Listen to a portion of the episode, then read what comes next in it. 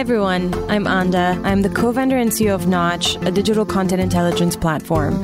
On the Pros and Content podcast, we will be featuring a series of really incredible leaders who believe in storytelling and who have different perspectives on the importance, measurement, scalability, and optimization of storytelling. Today, I'm joined by Moira Gilchrist, who is a PhD um, and she is the Vice President of Strategic and Scientific Communications at Philip Morris International.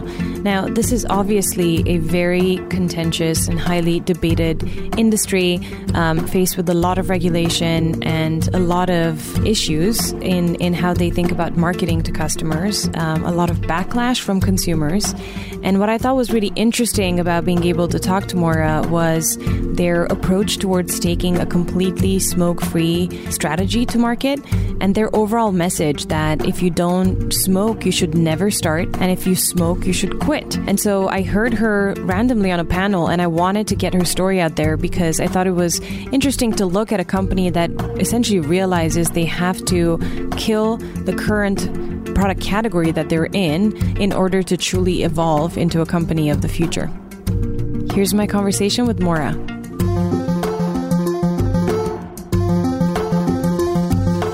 Hi, Moira. Thank you so much for being here. Hi there. Thanks for for inviting me. We uh, we met yesterday. We were both on a panel, and uh, it was just so fascinating for me to hear your story that I had to invite you to be on the show. Um, so I wanted to start by just asking you real quick to share a bit about your background, which is really fascinating, and how you got to doing what you're currently doing. Okay. Well, I have a very I think, kind of strange entry into a, a, you know a very controversial industry, the tobacco industry. So I'm a scientist by training. Uh, trained as a pharmacist. I did, did a PhD in pharmaceutical sciences. I then went to work for the UK's largest cancer charity. So now people are thinking, wow. my goodness, how on earth did you end up in a tobacco company? Well, I worked in the pharma industry after that, and then went into consulting. And um, we were asked to do a project with Philip Morris International um, back in about 2005 mm. to bring in the skills and capabilities into the company that are used to develop and assess pharmaceuticals, but put their application towards creating a cate- new category of products that are better alternatives than continued smoking. Mm-hmm. So the challenge is there are a billion smokers in the world today. The WHO predict that there will still be a billion in 2025. The vast majority of those people, when they try to quit, they don't succeed and they just continue smoking. So our question was, can we create better alternatives for them? Um, so we set about doing that, and I, I, joined the company back in 2006, and we set up an amazing R&D facility and started to create these products and scientifically assess them to the standards of the pharmaceutical industry. So now we're in, where are we, 2019? We have the products, we have amazing scientific evidence. So now we're in the challenge of how do we get men and women who smoke to reconsider the decision to light up a cigarette every day and consider the decision of switching if they're not going to quit to to a better product. Have you seen a change in behavior so far? Have you I'm assuming you've tested the new products. Have you managed to successfully change the habits in, in a kind of a microcosm? We, we have, and I think the best success story we have so far is Japan. So we hmm. launched the, the our lead um, heated tobacco product in J- Japan back in nationally. We went in 2015, so that's only four short years ago, and already we've seen a huge decline in cigarette sales in Japan because of introduction of this this better alternative, and that's all through individual behavioral change in each and every man and woman who decided to think differently. How do you, as a company, say we're going to essentially kill everything that has made us profitable so far and reinvent ourselves? How does that work? Well, I mean, we thought about it long and hard, but I think the pivotal moment was when we got some of our, our key scientific data that showed that this product was so much better than continuing to smoke that we felt that we had no choice other than to go all in. This, this couldn't be a, another just, you know, sideline or, or, or different option. We felt that we had to go absolutely all in because the, the evidence is, is really clear and people just don't need to smoke anymore. They're there are much better alternatives mm-hmm. available. So that's what we decided to do. A couple of years ago, we said, okay, our mission now is to go entirely smoke free as a company. And we want the world essentially to go smoke free as well. Do you think there'll be another era of reinvention in 20 years when you're going to develop a new product? I'm that's sure better than uh, the. Yeah, I'm I'm absolutely sure because technology moves at such a pace. Um, science is moving at such a pace. So I think what we think we can't even imagine in 20 years will it will yeah of course I think there will definitely be new solutions. There will be new brains looking at this this issue, um, and you know we we will be a completely different company by then. Mm. It sounds really interesting. I think it's so easy to look from the outside and and um, and create all sorts of tagging around this industry. Mm. Um, but I remember meeting you and si- sitting next to you on the panel. I just looked at you and thought, look at this incredible woman who's a scientist and is lending her credibility to this message that means something. Yeah. And I think, you know, I'm, I'm faced with a lot of opposition around the world. I think, of course, yeah. You know, I understand I work for a very controversial company, a very controversial industry. And I'm very respectful that people have strong opinions about it. But all I'm asking and all the, you know, my colleagues in the company are asking is, is, is just to put your opinion aside for a moment and, and do two things. The first first is have a look at the scientific evidence. And you don't need to be a scientist to understand the, the you know, the magnitude of the difference between these new products and, and cigarette smoking. So put that in the center. And then the second thing to do is, is put men and women who smoke in the center as well. We all know somebody who smokes, whether it be a brother, a mother, um, whether it be a colleague, whether it be somebody you see at the, uh, on the commute to work every day. We all know somebody who smokes. So let's put them in the center. Let's forget our own opinions about an industry and the perception about the history and whether, you know, using nicotine containing products is a good thing or a bad thing. All those things are things that we can talk about afterwards. Let's talk about what's the best thing for those billion men and women who are, who are smoking today and are likely to be smoking tomorrow if we don't do something. Hmm. So, uh, one more question about you before we jump into more of the storytelling piece. Um, what do you think attracted you to joining a, a, more controversial company versus either staying in consulting or joining a non-controversial company? The thing that, that I found really fascinating about Philip Morris International, I'm not, I can't talk for the other companies. I, I, I only have experience of mine, but the, the, the can-do attitude that I saw just amazed me. Um, this, this I felt was a company that was absolutely determined to find a solution to a decades old problem.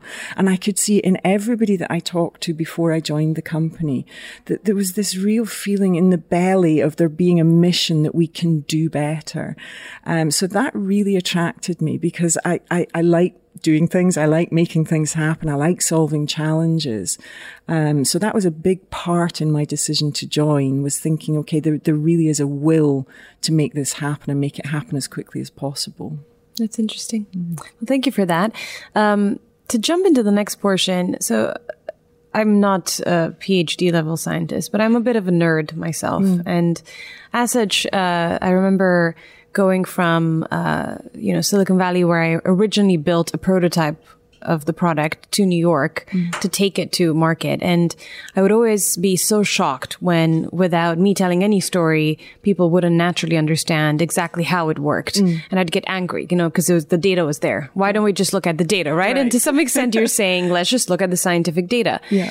But I, of course, realized with time that there's an importance to the content that we create around ourselves, to the stories that we tell the world, and that people are usually attracted to those stories probably even more so sometimes than the actual scientific data. Mm. Um, and at best, you know, you, you, you want to have a marriage between the two. Mm. So as a scientist, you, you, your title is interesting, right? You have both science and comms in your title. And as right. a scientist, how have you learned about the comms and storytelling aspect of this? And what are you doing about it? Well, what I found was that my instinct as a scientist was utterly wrong. Oh, really?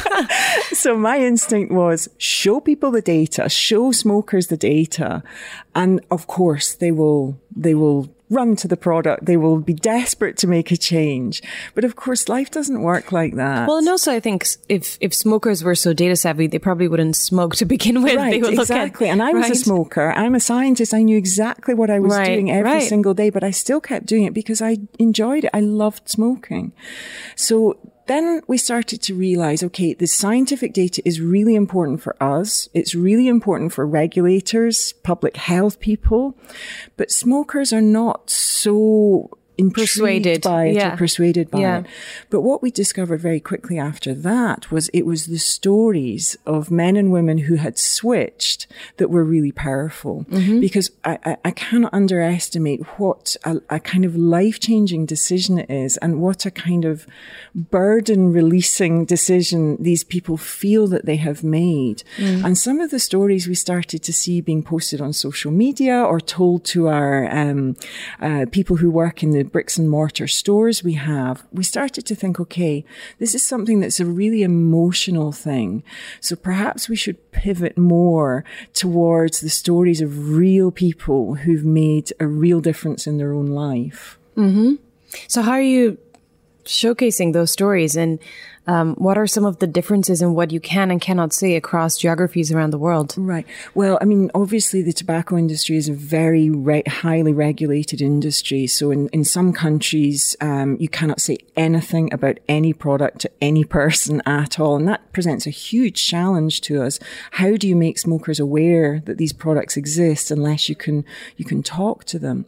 But in countries where, where we can, we've developed a, a, a very intensive kind of one-on-one one um, discussion uh, sort of uh, portfolio, if you like, with with smokers, where we take them through introducing the product and and um, helping them to make the journey in switching, which sometimes can take about two weeks. So that's the kind of one-on-one thing, which hmm. is highly intensive. I'm surprised it's only two weeks. Well, that's what we found. If if if a smoker can can switch fully and stay with the product for two weeks, the likelihood that they will go back to cigarettes after that is very very low indeed. So that's the critical window we have to make sure that our communications are authentic, engaging, caring for those people um, during that window. Um, and then once we get through that, we know that probably they're not going to light a cigarette again, which mm-hmm. is which is exactly the goal. But then we started to think, okay, how can we do this at scale as well? We're not leaving that one-on-one interaction at all. It's, it remains extremely important. But how do we do it at scale as well? So this year we we we launched a, a, a new um, sort of campaign, if you like, which is nothing to do with a specific product. It's just about engaging smokers and those who love smokers in thinking about making a behavioral tra- change. So we call it unsmoking. So it's unsmoke. And three very simple messages in that campaign. So if you don't smoke, don't start. If you do smoke, quit. But if you don't quit, change. And mm-hmm. so the campaign focuses and showcases all of those emotional stories of smokers who have changed to a better product, smokers who have quit completely. Um, it, it, showcases stories of parents of people who have who have um, changed, wives, husbands, children um, who've encouraged their parents to change. Um, all sorts of really emotional, really interesting, and sometimes quite fun, funny stories as well. And we're we're using those in in digital platforms to really encourage people to have a new conversation, encourage people who love smokers to in, engage in a conversation with those people, to encourage them to quit, and if they don't quit, then to change. We'll be right back to pros and content after this brief message. Pros and Content podcast is brought to you by Knotch, the content intelligence platform for brands. For a demo, and to learn how to best plan, measure, optimize, and benchmark your content marketing strategy, visit us at Knotch.com. K N O T C H.com. Knotch. It's all you'll ever need.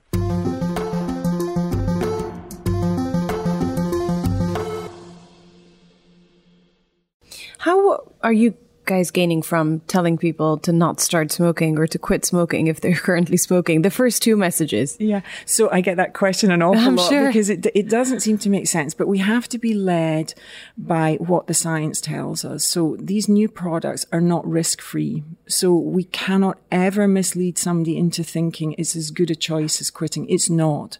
Quitting is the best thing altogether, is the best thing any smoker can do to reduce their health risks. So we have to be absolutely authentic and true to that scientific message. And I feel very strongly about that. Um, but then we also have to show that if, if people don't do that, then they haven't failed. They have another option today that they could they could explore, um, and and science again shows us that that those options are, are a much better choice. Um, when it comes to not starting, that's absolutely the best thing. No no kid, no youth should ever be using any nicotine or tobacco containing product. That is an adult choice to make. And, and really adults shouldn't do, shouldn't make that choice either. There are a billion people in the world today who are smoking. We as a business can do absolutely fine in switching those people. We don't need to add any new consumers into the nicotine and tobacco pool to be a, to be a successful company in the future. Um, because we currently we only have 16% of those billion smokers. Only 16% are choosing our brands. So the business opportunity for us is to go and encourage competitive brand smokers to switch to, to our new smoke free products. Thank you. That makes a lot of sense. Um, I want to jump in a little bit for you to tell us how your internal marketing and comms structures work, because I think it'd be really interesting for the listeners to to understand that. So, how are you guys structures? I know I know you're running the comms side of things. Is there a separation between comms and marketing? The messaging that you just mentioned, is it coming out of your team? Is there a media team? Do you have an agency? It would just be interesting to get a sense of that. Right. Well, we're in a dynamic state of transformation. So Yeah, what I'm I'm sure. telling you today is, Might is changing. it's changing all the time. But I'll, you know, I'll take, you know, some clear principles. Marketing and communications are clearly separated. And we've done that very, very deliberately because of the laws and regulations that exist around tobacco products. So our focus in, in global communications is really about bringing our, our mission message. So the smoke free mission message to the world. It's about engaging um, using communications to engage with policymakers and regulators, which is my area, with the scientific community, with public health community. We have um, groups within global communications who are focused on these big societal campaigns, um, the one I just mentioned, Unsmoke.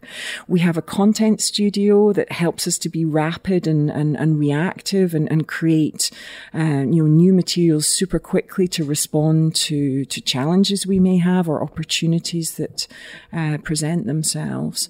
Um, what else am I missing? And that's all under comms, right? All under global communications, Interesting. yes, which is where I sit. Right, right, right. yes. And so, why did you decide to put content under comms versus marketing?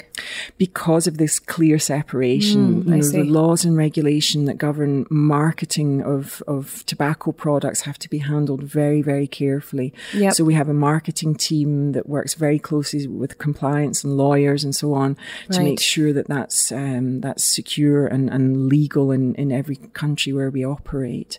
So, so for us in communications, it's not so much about the brands or the products. It's really about this, this transformation message um, Totally, yeah. today that we believe is really important that the world hears because we need help. We have a lot of opposition and we need help from people who are open minded to bring this message that, you know, not all tobacco products are the same anymore. Let's have a new conversation. And that's our focus, certainly for the foreseeable future. Do you ever come into conflict with the marketing team? Let's say from a um, high level messaging perspective. If you're sending this high level message of switch or quit, and on the other hand, they're marketing towards the same consumers. Absolutely not. I think the, the, the, the message, the three messages in the Unsmoke campaign came from the philosophy of the company itself. So everybody is aligned with that. There's, um, there's no conflict around it because we, we, we really are absolutely, um, convinced that the only way we can do this is by being absolutely authentic to what science tells us. And everybody is in line with that. That's great. It's impressive that you've managed to. I mean, you mentioned yesterday that it's been a multi year, maybe more than more 10 than years. a decade. More Yeah. than a decade. Yes. Um, so it's taken some time, but it's impressive to have such a large company completely switch their focus. Yeah, and it's been a really interesting 10 years, and maybe slightly more than 10 years, because in the beginning, of course, there was a lot of skepticism internally, as today we see Right, I'm sure. Can we do this? Will will we Yeah. really be able to create the scientific evidence?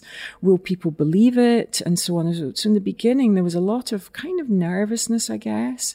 But as we started to get the data through, as we started to discuss it in the senior management team, it just became absolutely obvious to everybody. And now everybody, the whole organization is so behind this. Um, because we've, I think we've done a really good job internally of communicating it, the, yes. the, the message to each and every employee. And is that also your job to message internally? We we have a team, not not specifically in my team, but we do have a team looking after internal communications. We have almost eighty thousand employees, and of course, employees can be your biggest yeah. ambassadors, but Yeah. they have to feel feel comfort, comfortable and confident in the in the story before they they tell external people. So we have had a focus on that, um, to make sure people understand the message, understand where they shouldn't. You know, keeping to this triplet, if you like, is really important, and, and employees know it very well today. So tell me a bit about the content studio. I'm curious to hear. Um, how did you come up with the idea? When did you start it? What does it represent? How many people do you have? So it's very new. So it's being set up as Yep. we speak. Um, the the idea really came from this this uh, this notion of the need for flexibility and the need for speed. Um, and, and, you know, we work with a lot of agency and we have some fantastic agency partners, but sometimes you need something that's just Yeah. on spot And integrated. Right.